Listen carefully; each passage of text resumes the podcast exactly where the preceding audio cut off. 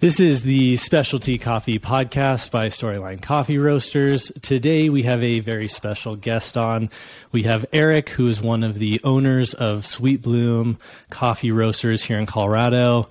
Uh, personally, I consider Sweet Bloom to be one of the best and premier coffee roasters, not only in Colorado, but within the United States.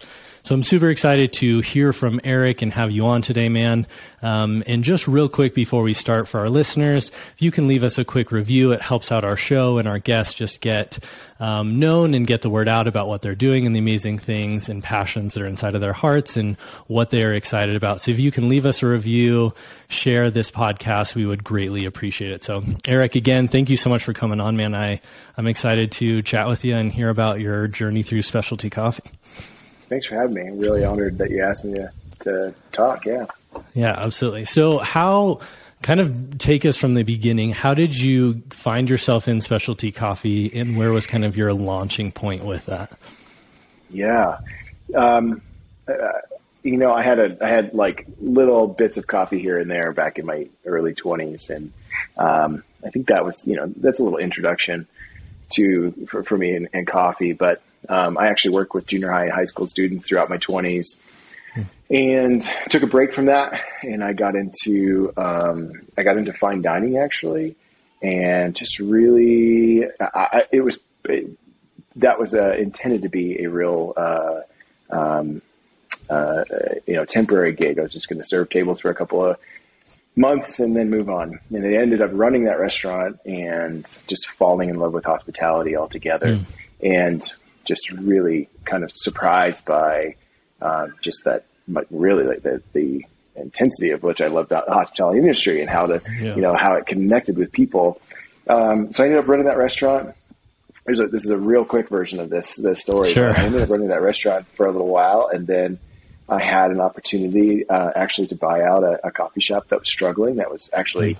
my um, my go to shop every day um, and it's actually where I fell in love with uh, with specialty coffee.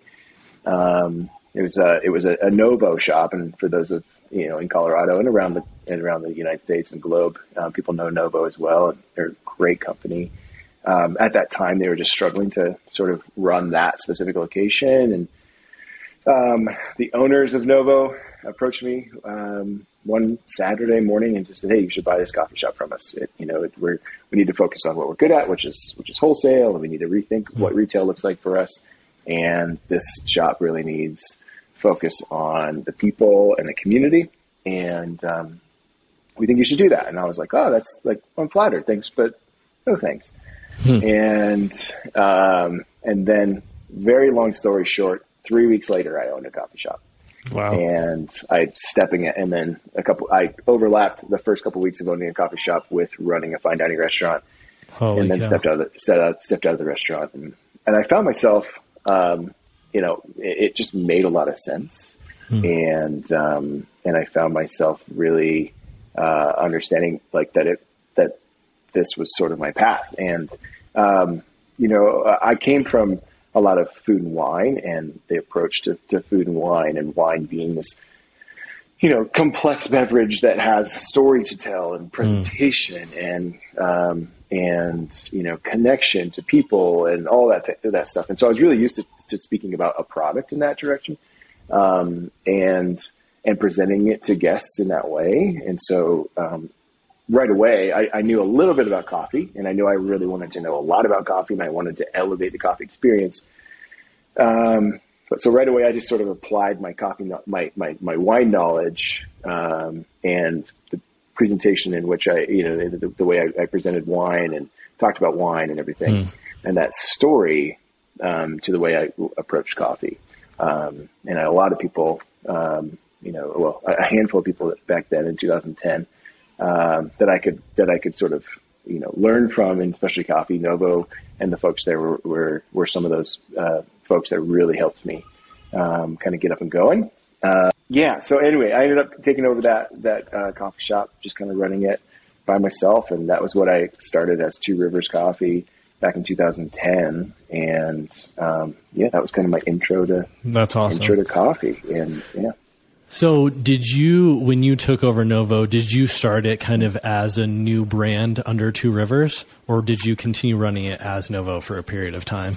Yeah, no, I started it as Two Rivers. Uh, cool. Uh, basically, right away, as soon as I as soon as I had a little extra, I didn't really have uh, you know any funds really to run a, a coffee shop. So, as soon as I had an extra couple bucks, I would paint a wall or put up a sign that said Two Rivers or sure. know, whatever yeah. whatever it took to kind of kind of bootstrap it at that point and to learn about what specialty coffee was, you know, and how to present that better and how to, you know, get the right equipment to, you know, make it more consistent sure. and, and all the things. Um, so yeah, but uh, Novo really was, was instrumental in like getting that started. They really, um, they, uh, during the three week period of them kind of saying, Hey, you should buy the shop from us. And me saying like, Hey, that's, you know, thanks, but no thanks.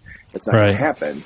And then it actually happening. They really just said, Hey, we'd like to make this work. How can we sort of, you know, support you in this? How can we, you know, you can serve our coffee at an insane discount and you can, you know, we'll support in however we can.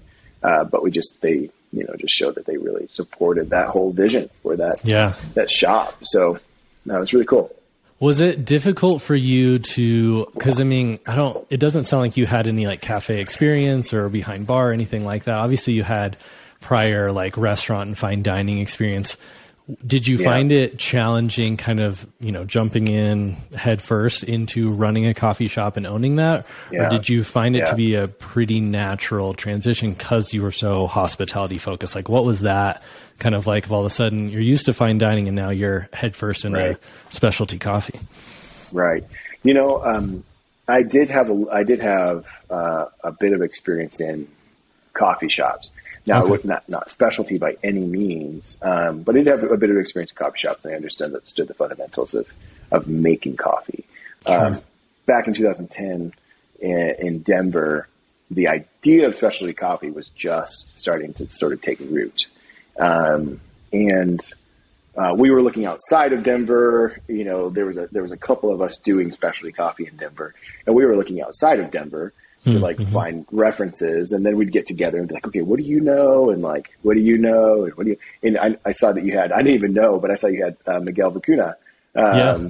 on, and um, and Miguel was one of the you know early specialty coffee folks dedicated to you know solid coffee in right. Denver. Um, and there, you know, there were a few folks that were just really collaborative in the in the specialty coffee space, and so um, everybody was rooting for each other. So that really that really helped. But I did have a little bit of of, of um, you know uh, fundamental coffee sure. uh, you know knowledge or skill set. But then drawing from those others in the industry and around town, that um, we could kind of say like, "Hey, how do you do an aeropress?" Okay, I guess mm-hmm. we I could do that too. And you know, just just a little bit at a time, learning learning um, more and more. Uh, I think what the commonality um, that we all shared was that we all wanted to do something better and we mm-hmm. wanted to elevate that experience. And so yeah. my knowledge of fine dining, uh, food and wine, and th- that presentation, I I was always trying to let, to sort of bridge that gap between the, the like tiny fundamentals that I knew of coffee that wasn't quite specialty, and then the fine dining experience that I knew mm. was out there, and then trying to kind of like journey the coffee towards that, you know? Yeah. So, yeah. No, that's fascinating. I think it's, it's an awesome mention to you guys kind of as like the founders or kind of some of the beginning instrumental parties in Denver for me, in my experience within Denver's coffee culture, is it was very kind of what you just explained. It was very welcoming. It was very inclusive and like, hey, let's help each other. How can we progress together? What are you doing that's working? How can, and I yeah. think, you know, just kind of as you were explaining, that culture was so instrumental for, I think, a lot of people getting into specialty coffee of just like, hey, we're all after this common goal. There's plenty of customers to go around here. Like, how can we all elevate yeah. what we're doing? And, and I think that's, it's a beautiful picture. And I think that doesn't just come into Denver, but I think that specialty coffee in general. And I hope that that culture and kind of environment of progression and kind of moving things forward together remains and kind of stays as the industry becomes more and more established. And um, right. but yeah, it's it's cool to see that you guys were kind of that was that was a thing a long time ago, and I think that's stuck through. So um, yeah. yeah. it's cool to see. Yeah, um, yeah, I'm, I'm really proud of where the culture of specialty coffee has has come and um, how uh, how hospitable it's become, mm. how inclusive it's become, you know, and it continues to strive to be better and better at those things. Um, you know, there were there were moments in the early days of at least my my career, especially coffee, um, that uh, there was a danger of uh, us becoming too the, the, culture in some ways becoming too uh, snobbish or you know, yeah, standoffish sure. to some, and I think people, I think the the um, the industry has really thought that in, in beautiful ways and like mm-hmm. really tried to be inclusive and welcoming to to yeah. uh, you know anybody who's willing to you know give specialty coffee a try. You know? Yeah. How, with your experience in hospitality and wine, how did that transfer over to creating a hospitable environment, and how did you kind of craft that within Two Rivers, and then mm. um, kind of carry that over to I think what you said earlier is beautiful of like the story of wine. Like you had experience in a beverage that naturally comes with a story and kind of sharing that. So mm-hmm. how did you create that culture and that hospitable environment within your coffee shop? Um, that's a great question. I think I think what was um, really instrumental in that in those early days for me was the support that Novo brought mm. and the education, uh, you know, and their passion to tell the stories of the producers of, uh, you know, trying to draw that connection. And, you know, anytime I'm out, uh, my wife and I are out for, uh, you know, food, especially at a fine dining restaurant or, you know, you know, has nice wine, you know, what, what, what, one of the big things that draws me into the wine that I might choose is the way that, um, it's spoken about, the story that is told behind it. And so, um, and that's what I really resonated with when I was in that industry uh, was a lot of those stories and the way that you could you could present that. And that's I mean that's what we're doing here. We're telling stories and we're like connecting with each other's story and um, and everything that's wrapped around that, the mysteries of that story and you know the humanity of that story, my kid crying in the background right, of that yeah. story, you know all the yeah. raw realness of that story. The products that we go after uh, that we consume, we want to know that they have a story to tell behind them, and mm. hopefully that's a story of integrity and and truthfulness and and um, so so um, you know telling that in the beginning was was uh, really important and Novo really helped that because they, they kind of helped me tell those stories and say like oh like here's here's the story of these producers and here's how you can mm. connect that and you know, so it was really easy easy for me to take that story and, and then connect that to um, the guest who was drinking the coffee, and then connect that to the tasting notes and all the other things that I was learning. I mean, I was trying to just stay one step ahead of the, the of the education, you know, coffee education, so that sure. I could tell it to the next guest. And you know, I was fumbling over how to talk about it um, for the first little while there, but then it's just it's just practice, and it was like you know a willing audience that was like engaged um, and willing to be there and let me sort of fail you know, a little bit and, uh, sure. and, and fumble over it. Um, what was the second half of your question? You had asked. I think I just asked like the how did you create that hospitable environment? Mm. So that's kind of the story yeah. of wine and how then the story of coffee kind of transferred. But then how did you take that hospitality into Two Rivers and kind of create that culture of welcomingness and kind of just wanting to connect them to that story. Yeah.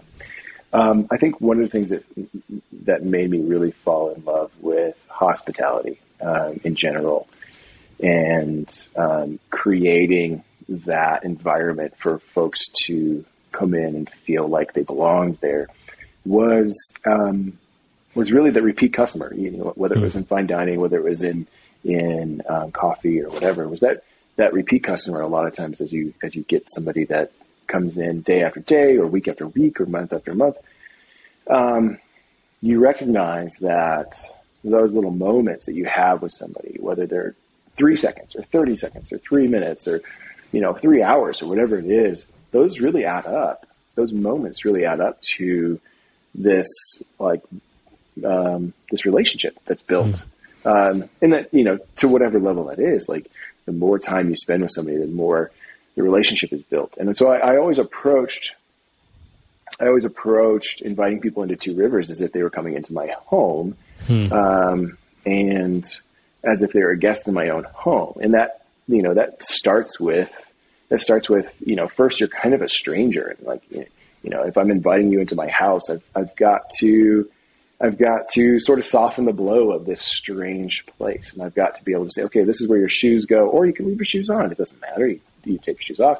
This way's the restroom and like help yourself to food over here. And this is, you know, like sit on the couch, whatever, and make it comfortable and like hmm. really, you know, it's this formal interaction, a little bit strange, a little bit clunky. And your, and your guest is trying to figure out like, do I belong here? Should I take off my shoes? Like, you know, what, you know, and so sort of that same interaction with every single guest is just to read them and say like this is your first experience here. Like it's going to be clunky and it's going to be mm. weird and and I know that I have to be the person that has to sort of soften that up. But by the third and fourth and fifth interaction it turns into this really friendly interaction where I know your name and and um, where you know the you kind of the, the lay of the land and the rules of the place and you're and so you're telling your friends now you're like hey come on in. Like I want to show you this cool coffee shop or this this place that's doing something you know um, a little bit different.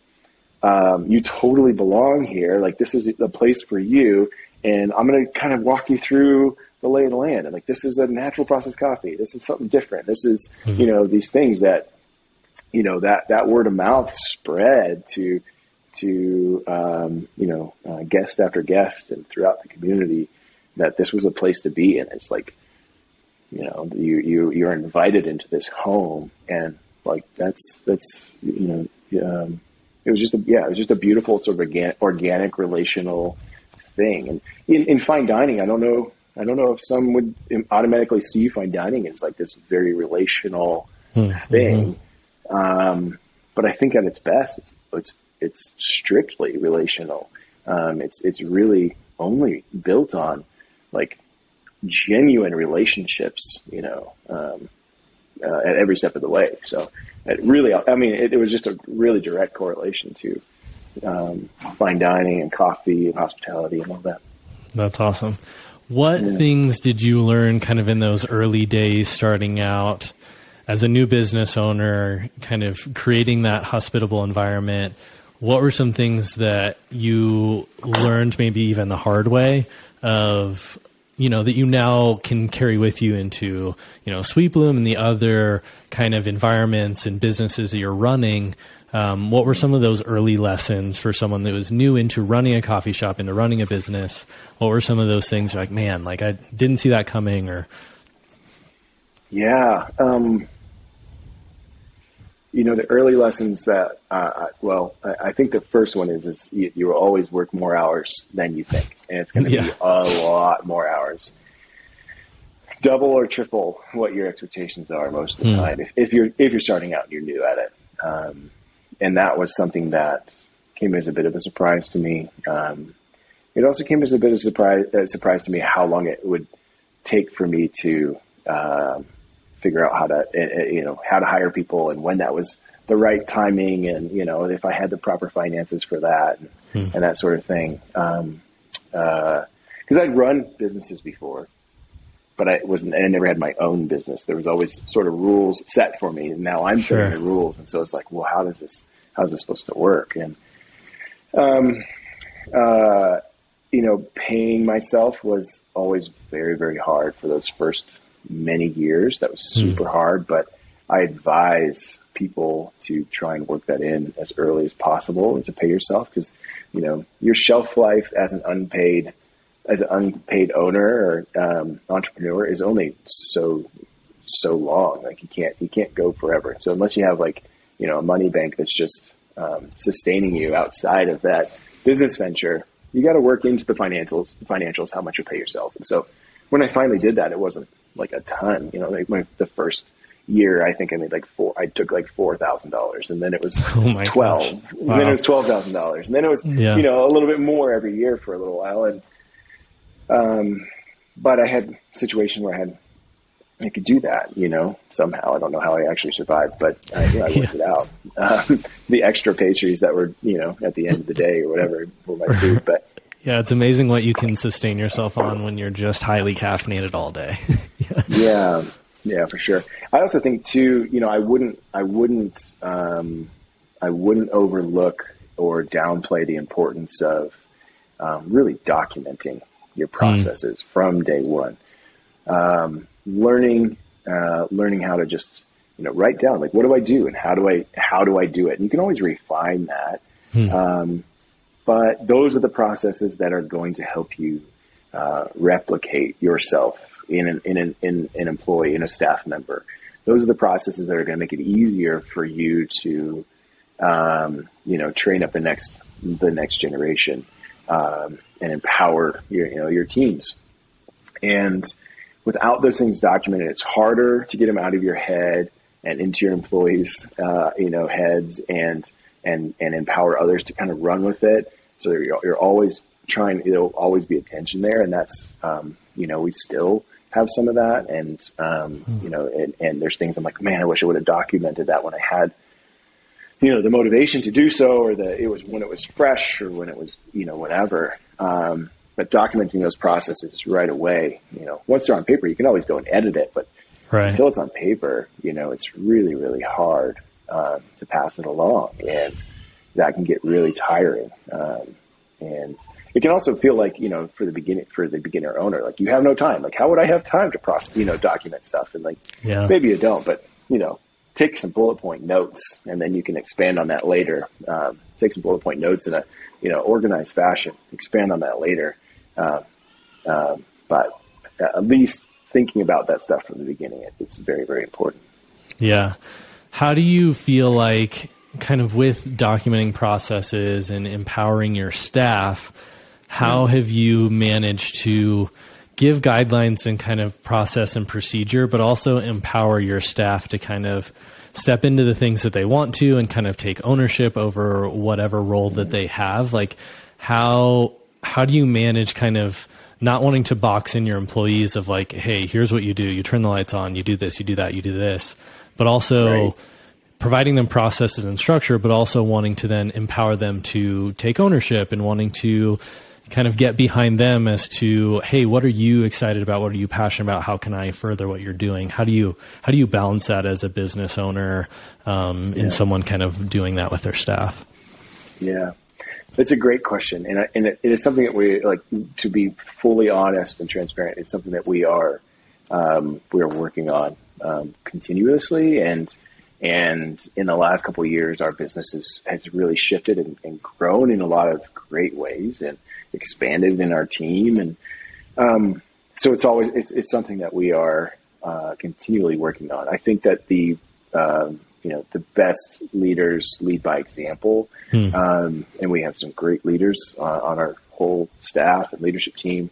Um, and so, leading by example is is you know you know not necessarily a documented process, but you know right. it's it's taking those things and you know uh, um, you know a leader lead by example is like really just taking people alongside of themselves and, and walking through them, uh, walking through processes and things with them.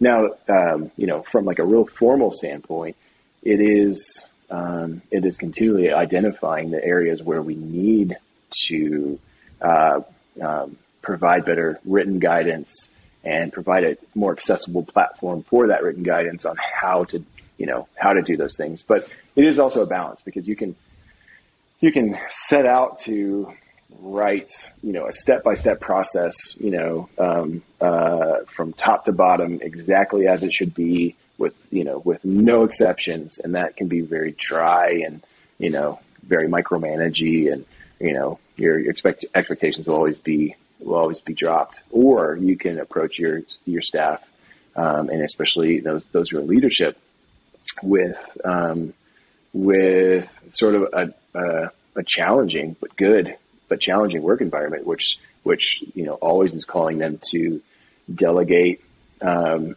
delegate responsibilities to to folks so that they can sort of elevate those folks into uh, greater um, you know development in their careers, greater development in their uh, skill sets, and that sort of thing, and, and always kind of keeping an eye on how they can kind of pass along different skill sets. So um, that's I feel like that's a jumbled answer, except to say that you know right now we're really working on a lot of that and how to how to as a growing company. We were we were two companies that merged, Sweet Bloom and Two Rivers, at okay. the beginning of two, two in beginning of 2020. We can jump into that story, but at that time we were one Two Rivers was I think 11 people, and Sweet Bloom was about seven, maybe eight.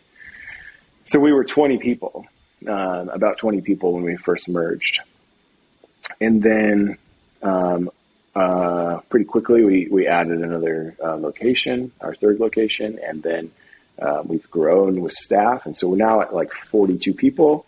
Wow. And um, officially, our, our leadership team has about 13, 14 people on it.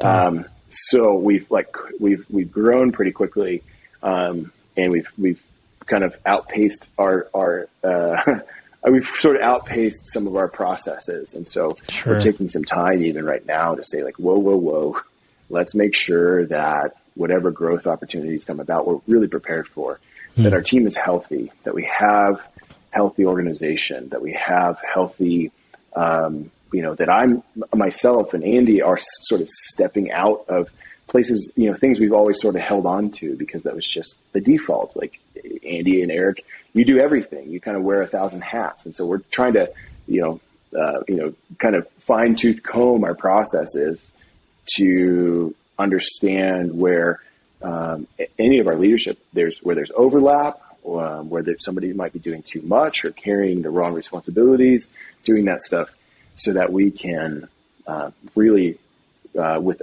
uh, you know, set people off sort of with autonomy to just take their um, their department or their job title and run with it, um, and be really really empowered in that, and not have just like a jumbled mess of other things they're trying to sort through. Um, so, yeah, not a direct answer to your question exactly, but no, it's, an ongoing, it's an ongoing process for sure. Yeah. What was it like merging Two Rivers, kind of your staff and culture, with then Andy and Sweet Bloom? How did one? How did you guys come about of like, hey, let's partner and do this thing together and merge?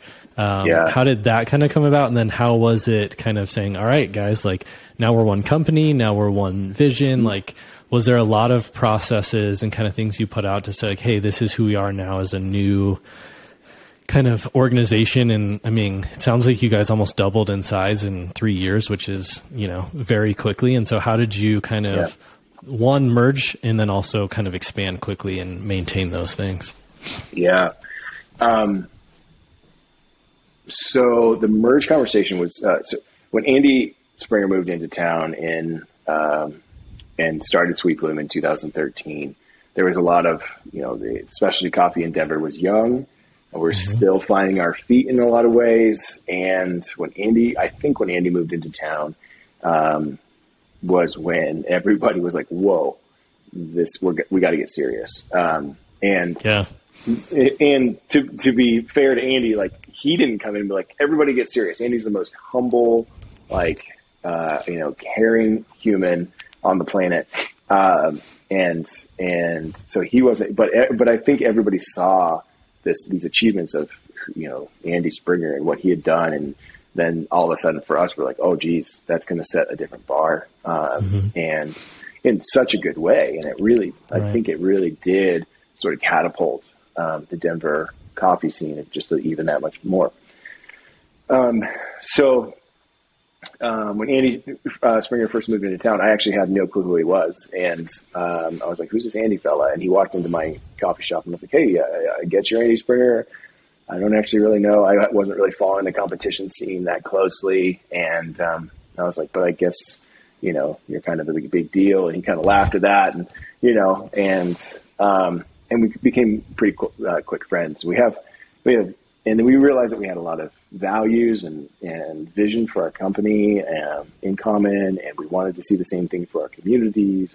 So hmm. we just ended up becoming quick friends, and um, you know, frequently having lunch together and just talking business. Like, hey, what are you doing? How do we do that better? How do you, you hmm. know, just kind of going back and forth. Like, how do we hire people? How do we, you know, all those things. And um, so uh, the conversation, you know, business conversation for Andy and I became pretty natural um, and really trusting. Like we could share each other's secrets and just know that those were, you know, those were held in confidence. Um, and then I think it was, I think it was probably late 2015. Um, early 2015, I had, I was just like sort of burned out and I was like, man, what is the future for Two Rivers? Maybe I've had my five years and maybe that's the end and I don't really know. And it, that was a couple months of season of just feeling really like I had no clue what the future held and I was a bit burned out. Um, and then I had a bit of this sort of daydream that was, you know, daydream vision that was like, we should merge. I should merge with Sweet Bloom. And then I kind of mm.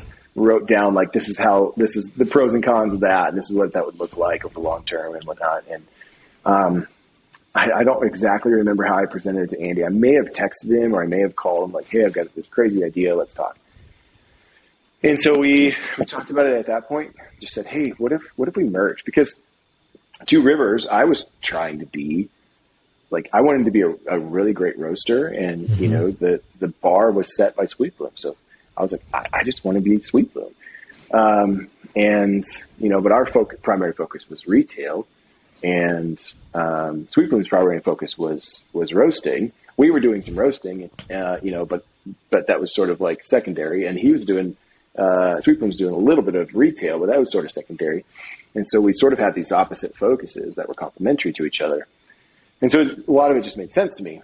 Um, and pre- presented to uh, I presented it to Andy at that point, and there was a lot of discussion around that. We we actually almost you know, had some almost took some opportunities to merge or to do some joint projects a couple of times in between 2016 and 2019. Um, but the, the, so the conversation kept coming up, but it always was like, eh, it's not the right time. Like this is, you know, things just weren't right. But we always said like, let's not kill the conversation. Sure. And then, and then, um, in, uh, 2019, um, like July of 2019, Andy and I were having, uh, lunch and, and we hadn't really talked about the merge in a while, and I, and I wasn't really going to bring it up. And um, and Andy at the end of the meal was just like, "Hey, also one last thing, how about that merge?" And I was like, "What? Sure, let's do it." So yeah. um, we kind of just at that point, you know, we just kind of knew that it was the right time um, for multiple reasons, and we knew that you know I needed help. You know, folk like if we were each going to be just individuals focus, trying to focus on everything, it just wasn't going to be really healthy. And so if we could kind of complement each other's skill sets, um, that was going to be ideal. So um, we started acting like one company in, in like October of 2019 and January 1st of 2020, we were officially on paper, legally one company. And like I said, yeah, it was, we, we came with about 20 uh, uh, employees uh, collectively. And, um, and then the quick expansion that you mentioned, uh, although it felt quick, um, probably to the outside uh, world, was actually um, uh, our Westminster location. I I had negotiated negotiated on that um, starting in 2015 with the city oh, of Westminster. Wow. Um, started that conversation as Two Rivers. We actually designed the whole shop as Two Rivers. Um, we were going to build it as Two Rivers, and had been planning that for years um, and waiting for the city of Westminster and all the development to kind of get sort of get that off the ground, um, which was delay after delay. Um, but then it also, uh, you know, all just happened that we merged, and then you know they were finally ready for us to build. So hmm. we quickly went quickly as you know uh, five year process. yeah. yeah, we quickly went from like you know we have two shops now collectively to well, I've already committed to Rivers. We've already committed. That's part of this merge. Like I'm bringing this other future shop. And then um, early, uh, late 2019, um, the city of Westminster was like, hey, we're, and, and, all the developers were like, they were breaking ground. We're ready to go. Like you should get ready to go too. And we're like, great, we can get ready to go. And we've redesigned it as, as Sweet Bloom instead. Went back to our designers. We redesigned it as Sweet Bloom. And then um, we're you know getting ready to pull the trigger on on that shop. Uh, and then the pandemic hit, and that sort of stalled some stuff um, for yeah. for that build. And so then we ended up launching that uh, shop in March, March or April, I think March of 2021. So it was a lot for sure in that like short period of time, plus pandemic and all the other stuff. Um, but uh, um, it actually wasn't just like we're going to start a shop, and then you know, the next year we did. It was like a, it was a lot of process and a lot yeah, of no kidding. that went into it. So um, yeah, that's kind of how all that came about. Wow, how has it been on?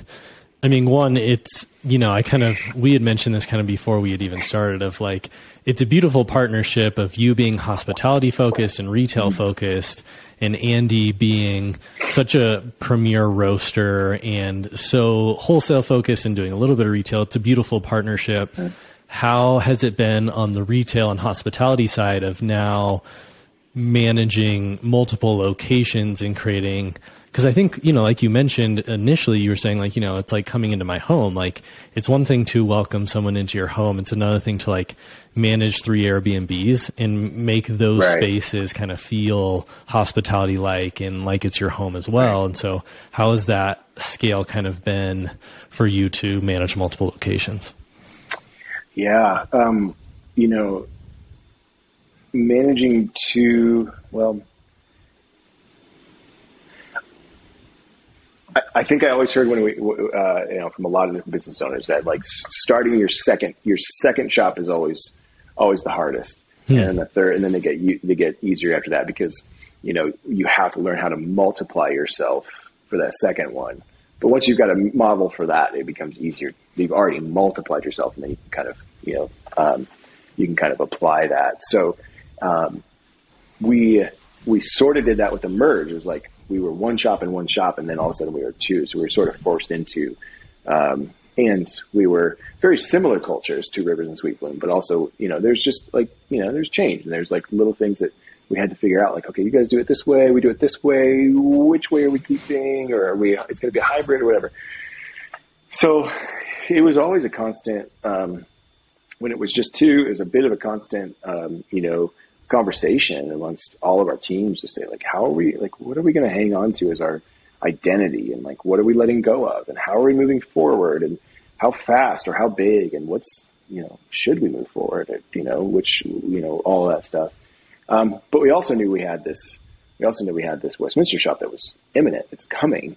Um, and so that was that was really i really felt like that was the really our first second shop our first mm, opportunity yeah. to do a second shop um, uh, and so uh, with that, we created, you know, uh, we had to really uh, create new uh, or more robust training processes and, you know, really clear onboarding and really clear, you know, um, uh, support for how are we going to, going to support three different shops and, you know, make it feel – you know, it's not, we don't want the, to, it to be this chain where we're just a bunch of absentee owners and managers who, you know, phone it in. Um, and so I would say first and foremost, we have an incredible team.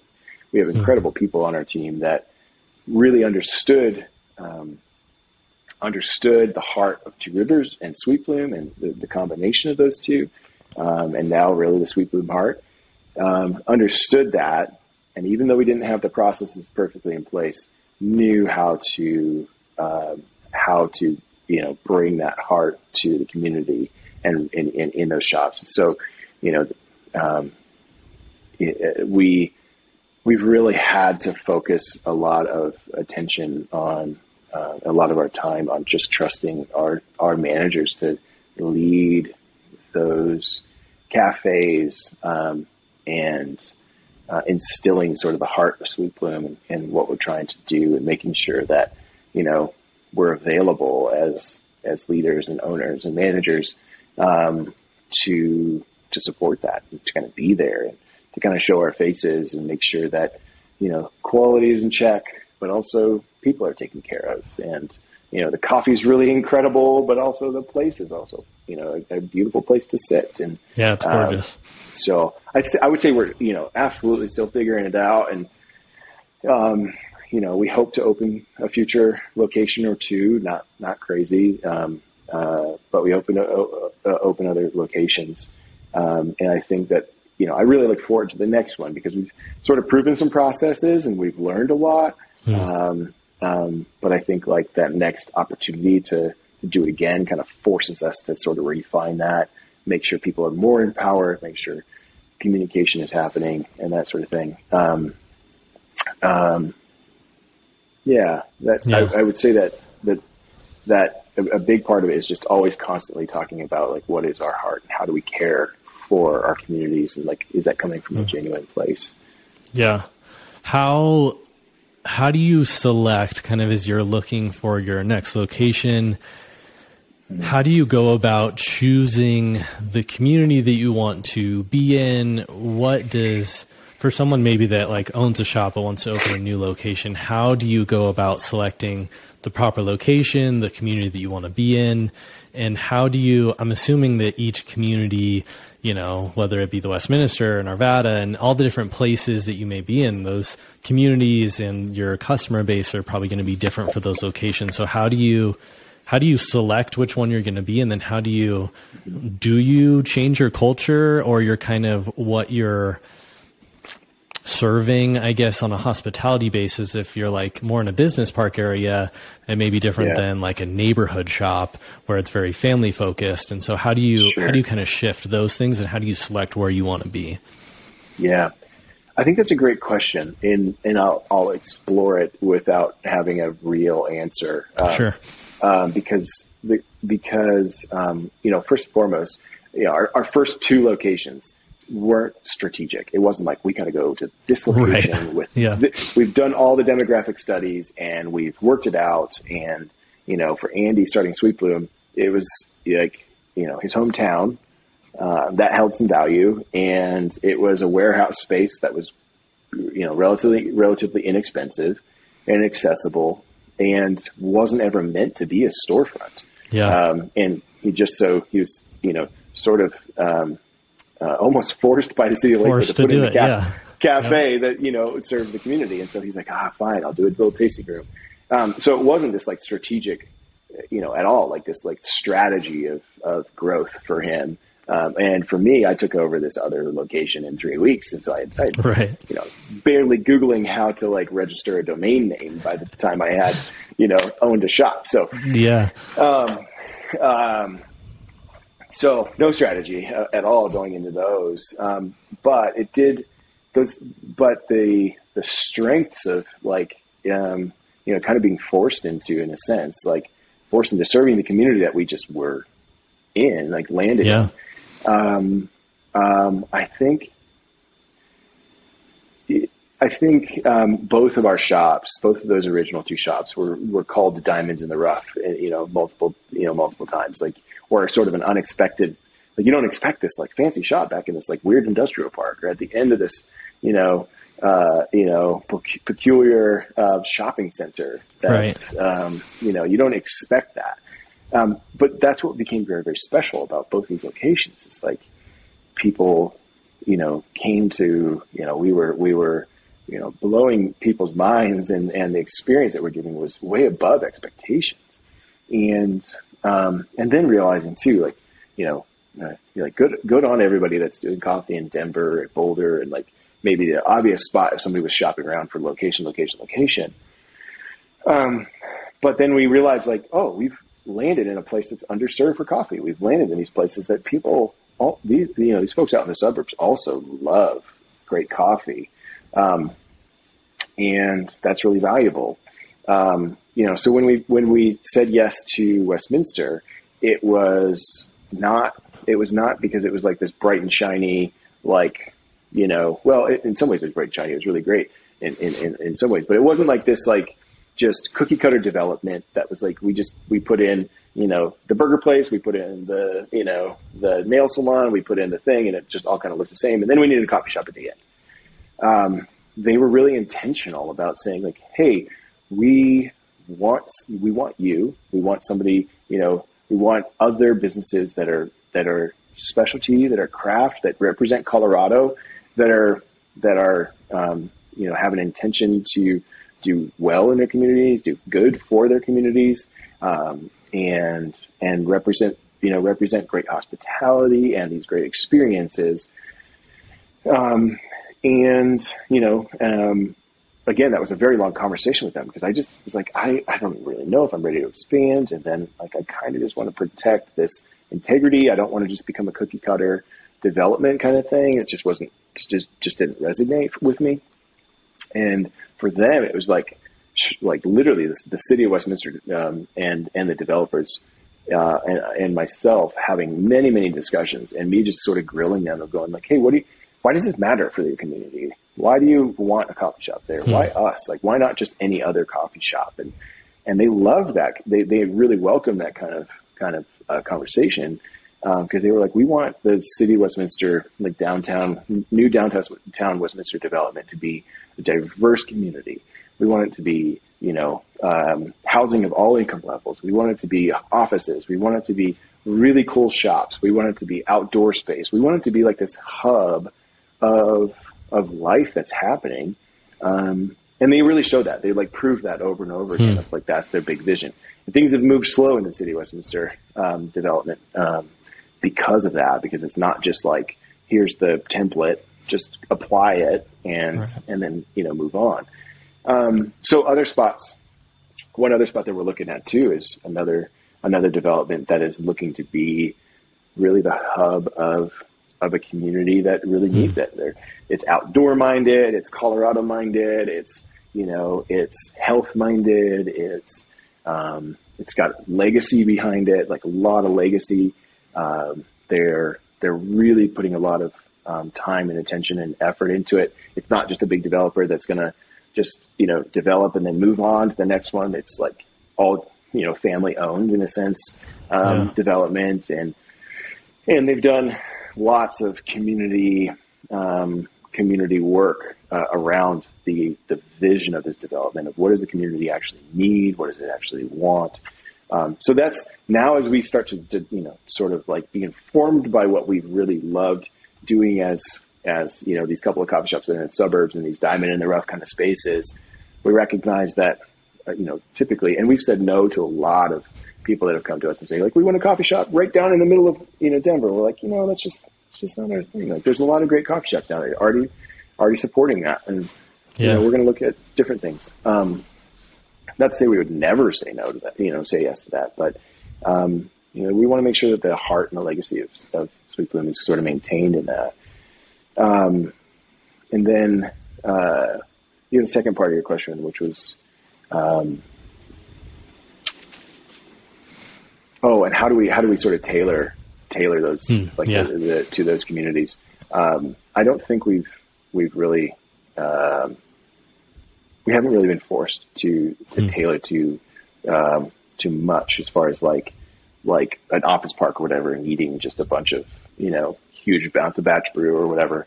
Um, and I, I don't know, I don't know what that would look like hmm. exactly. I think we want to make make sure that our, our our small and simple menu really we're proud of that and that it it, it um, pleases the most amount of palates without compromising the product or the processes that we want to present.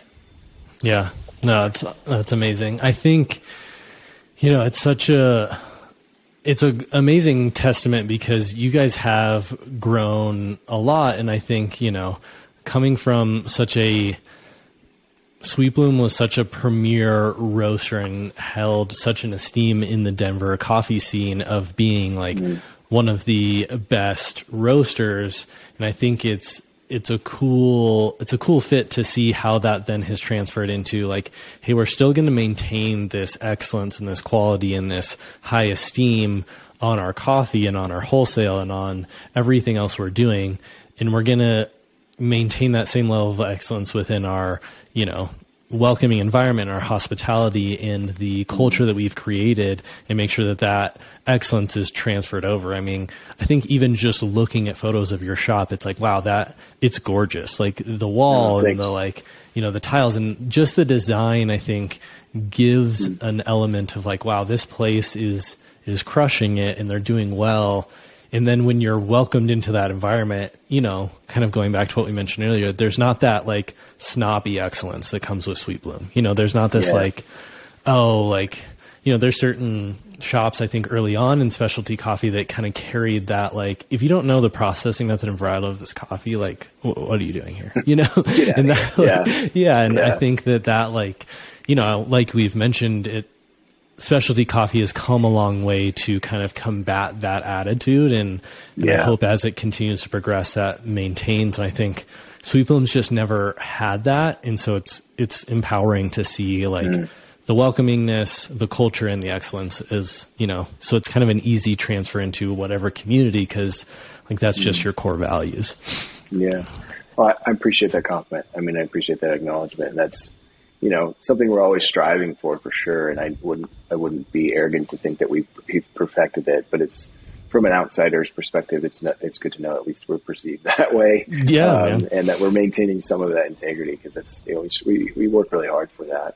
Uh, but also you know coffee you know uh, especially coffee is i think the scene is is broadening as well. And you know totally. there's there's levels of you know there's it doesn't have to just be you know the exact best roaster doing, you know, like, you know, the, the very best coffees in the world and tiny micro lots, and, uh, you know, and uh, whatever. I mean, I, I, wanted to ask you too, like, there, we're, we're even like in our buying practices, we're trying to figure out like, how do we support farmers better? And I, we, like, mm. you guys do your tier one and your tier two coffees. I, I haven't really seen anybody do that. I wanted to ask you about that because I think that's really cool because what I see that you know, and I don't, I don't know your heart behind it, but I what I see that uh, doing is is provide is you know um, kind of broadening the the ability to buy more coffee from some of those producers at a different tier, still in the specialty world for right. sure. Um, but you know, for for Sweet Bloom, we might say like, oh, it's got to score an 86 or above, but it has to be there. But there's still other coffee that's you know very presentable um, totally. in specialty coffee. And I think that's lovely. And it's also a broader way to say, we're going to buy more coffee from producers um, and, you know, broaden, broaden our ability to, to, you know, um, support them in that way. Um, yeah. How's that, how's that been for you? What's your approach to that? Yeah, it's been, it's kind of the creation of that was kind of twofold. One, I think the culture of Denver specialty coffee was well established. So there was this level of excellence that kind of if you were in specialty coffee that that was kind of expected almost of like hey we're going to try to roast and source and buy from producers of the highest quality and get the best coffee out there um, mm-hmm. and so coming to buena vista there wasn't this like well established large specialty coffee scene at all and so it was kind of a twofold approach. One, for me, coming into specialty coffee, I've always kind of wanted to combat that like hey wherever you're at in your coffee journey i just want to meet you where you're at and kind of bridge you into this world that is specialty coffee. And you know similar to beer like hey you drink coors light and bud light all the time and you just tried your first microbrew. Like how can right. i how can i kind of transition you into that? And it's okay that you just like coors light. Like there's nothing wrong sure. with that you know? Sure yeah. And so yeah kind of for me, that was my heart behind the tier two. It was just like, how can the everyday coffee drinker that just cares about good things or they heard about us or whatever it may have piqued their interest or they saw a video online or whatever that was of like, hmm, like that's kind of cool. They're actually showing like where the coffee came from and yeah. who produced it and what was the processing method and like what does that even mean? And so for me, that was kind of like, hey, those people may not love like a natural process Ethiopia or an anaerobic process coffee because it may just be too right. extreme for them. Um, right. Now, there's a market, I think, for customers to want that and desire that of like, man, I want these kind of exotic and more higher tiered, you know, micro lots. And so for us, it was like, okay, like, I think we can do both really well. And it pushed me as a roaster coming up to Buena Vista just as like how how can I not just focused on like brighter, fruity or floral, more of those kind of what we kind of associate with, I guess, specialty coffee and kind of those front runner coffees, but instead, like, how can I, how can I roast a really good, rich, creamy, full bodied, you know, approachable coffee that, you know, someone that's coming over from like their Starbucks may still be like, oh, wow, that's incredible. Like, that's really great. And so sure. on the customer side of that, that's, um, that's kind of where that came from. On the producer yeah. side too, I think it's just my heart has always been of like, how can we share the story of coffee? And I think making sure that, you know, like we're supporting people's livelihoods and their hard work and like what are sustainable practices and how can we as specialty coffee in the end buyers make sure that we're not just forcing the producers into these crazy, unrealistic micro lots that aren't re like you know with all these crazy processing methods like is that sustainable in the long run on a large scale right, right. and you know if yes organic coffees is great but like you know farmers risk a lot just have that organic tag on there because if something For comes into their crop like they lose it all and so sure. how can we really serve those producers that maybe are still getting great coffees that are well approachable and accessible and fit those to our customer base as well. And so that's kind of what it's been yeah. like for us. It's been really great. Um, you know, we have people that like, like only buy our tier ones. And we have people that like it's kind of been cool to see different customers progress of like they started out buying tier two coffees and like right. you know they bought like the same coffee for like six weeks straight and they loved it. Right. And then like right. what else would you recommend? If i like this what else would you recommend me trying? And so it's like okay you've you've kind of naturally progressed and gotten to that point of wanting yeah. something different and unique. And it's cool to then kind of be like well, try this, and this is why you may like it, and what the processing right. method is, and why that matters, and all that kind of stuff. Right. And so, it's a cool way that's to kind re- of, yeah, that relation part.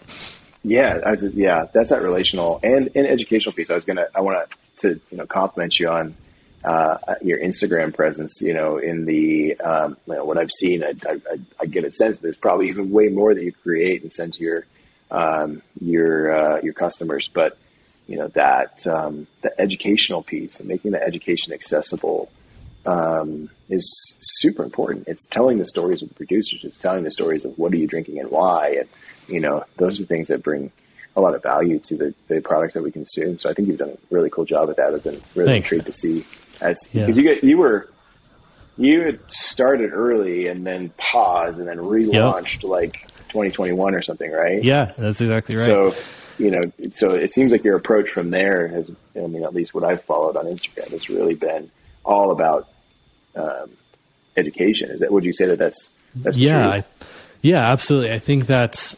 I mean, our so much of what we've kind of started when we relaunched because um, yeah we started out in denver doing a coffee trailer and doing that and that went really well and was awesome and exploded way quicker than we were ready for um, and could maintain. And I was just immature and didn't have the like ability to scale with what was scaling. And so, sure. Um, but learned a ton, grew a ton from that, like learned so many lessons the hard way.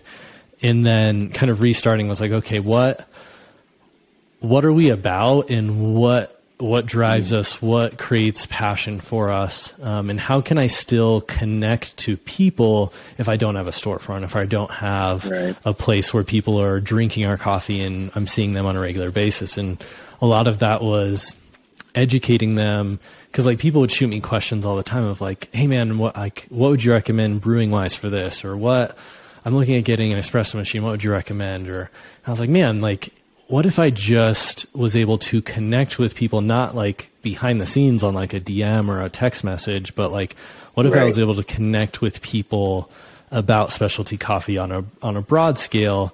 And then with our subscription of, you know, just like, hey, what if we curtailed content to the coffee that we are producing and specialty coffee in general. So like, hey, you get this coffee or you get this coffee gear and let's talk about what that is, why it matters, like why a mm-hmm. WDT tool. It's hard to say quickly. I screw that up almost every time. but a WDT tool is uh, is important for doing a espresso and like why does you know like how do you agitate your coffee and why does it matter right. and like all of those things and like you know here's why we selected this coffee for you this week and I think these would be the great methods to brew it with. And this was the, right. like, let's talk about experimental processing methods. Here's an experimental processed coffee. And so yeah. that's kind of yeah. just been super fun. And I think it gives a greater value to just like, hey, we love your coffee, but it's like you're connecting with them on some level. Um, and some people like get super deep into it, and other people may not even like read the write up or listen to the video. And like, and then next week sure. they tune in because it's interesting to them and but it's still sure. that point of connection for me and you know that's kind of what launched me into the podcast is like i craved that culture the community of specialty coffee from denver and i was like man how can i how can i still connect to people get back into that scene of like what's going on get a pulse for the environment um, being kind of remote and two and a half hours away from like yeah. that scene. And how can I again connect people on an education basis to people's stories and passions? And I think like what I'm super just excited about is that so many people have said yes. Like you know I reach out to you and you're like dude I'd love to come on. It's like oh awesome. Yeah, like this will be great, great. And what's so cool is I think that your customers and the people that love Sweet Bloom and are passionate about you or just even want to try it out, like they get to see a piece of your heart and your passion and what drives you and what you've learned and kind of that behind the scenes that maybe, you know, someone who just steps foot into your shop once because they're visiting doesn't get. And so, but they can listen to this podcast and see like, man, this is what Sweet Bloom's about. Like this is what their hospitality is about. Like this is what Eric is driving in Sweet Bloom and like I love mm-hmm. that, you know, and, and they get mm-hmm. that kind of connection point. And so that's kind of what, uh, what forced me into or wanted me to do all this stuff. So it's fun. Anyways. It's really cool. Yeah, man. Thanks. So great. Well, what awesome. Else, what else are you, what else are you excited about coming down Shoot. the future here for you? Yeah, man. I mean, we, you mentioned kind of like hiring staff and knowing when to, mm-hmm. we just hired, um, Catherine, she's a production roaster for us. And so, you know, like, and she's crushing it. I feel like, um, I don't know that I'm that great at teaching what I've done for a long time of roasting coffee, but like she's yeah. either I'm decent at it or she just is a quick learner. But she's, yeah, she's doing great and crushing it. But also just that like growing process of like, okay, let's hire someone to kind of take some of the load off me on roasting so that I can step into other things and other um, processes and things that I want to do, like create good content and education and connections with people and podcasting and and stuff like that that I'm passionate about and service our wholesale customers really well. Um, yeah. So yeah, for us, I mean, what we're super focused on and trying to really drill down on is being really good wholesale partners for people and servicing them really well and being really responsive to their needs and what their desires are and and being a resource but not it's always a tricky spot for me. I'm like how much do I coach or give to you and how much do I just say like, "Hey, what do you need? What do you want?" Like yeah. I don't want to tell yeah. you how to run your business. I just want to be a service to you, you know, and that's, for sure. Uh, for sure. Um, but yeah, so wholesale, our subscription and content is the next big thing. And then, mm-hmm. you know, kind of podcasting, connecting to the culture that is specialty coffee is kind of like those three main points for us. Um, we've yeah. had, you know, opportunities to take over coffee shops up here and start things. Mm-hmm. And, um, I think similarly to you, like you found that perfect partnership, right? You were, you know, kind of, you mentioned like a little bit burnt out, but then like you knew you were really good at hospitality and retail in that storefront. And, you know, you had Andy who was really wholesale focused. I haven't found that person who's really hospitality focused and retail and bar experience to mm-hmm. partner mm-hmm. with me and say like, "Hey, let's do this." And so, sure, I think if that right person came about, I would totally jump on board with like, "Hey, let's do a shop. Like, let's do a storefront." Yeah. And, yeah. um, but that's not my. I've learned like, hey, do what you're really good at, stay in your lane, and be excellent in yeah. those things. um, yeah. and find someone else who's excellent in the areas that you're not in and partner with them. Um, For sure. I think Tyler with, um, I always forget the name of his shop in Colorado Springs. It's blanking me again.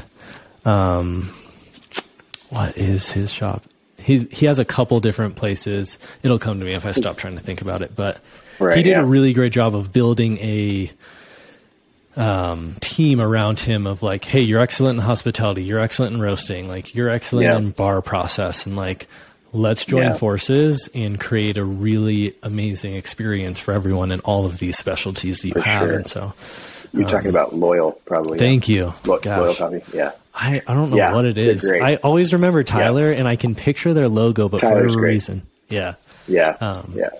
But yeah, he's done a great job of creating a team around him and I think that's mm. challenging. Like hiring people, finding right fits, similar passions and things is is challenging. Um, because yeah. you know you don't want to be the person that's wearing all the hats that is just getting pulled so thin. Um, mm-hmm. I mean, you can sustain that for some time, but um, knowing when to hire and when to hand things off is is tricky for sure. So, yeah. Well, I'm sure we could talk about that for another hour. So, yeah, maybe another time. Absolutely. Eric, thank you so, so much for coming on. I learned a ton from you. So thanks for sharing your heart and your Same, story yeah. with specialty coffee. And yeah, we'll be sure to, to keep connected and I'm um, excited for what's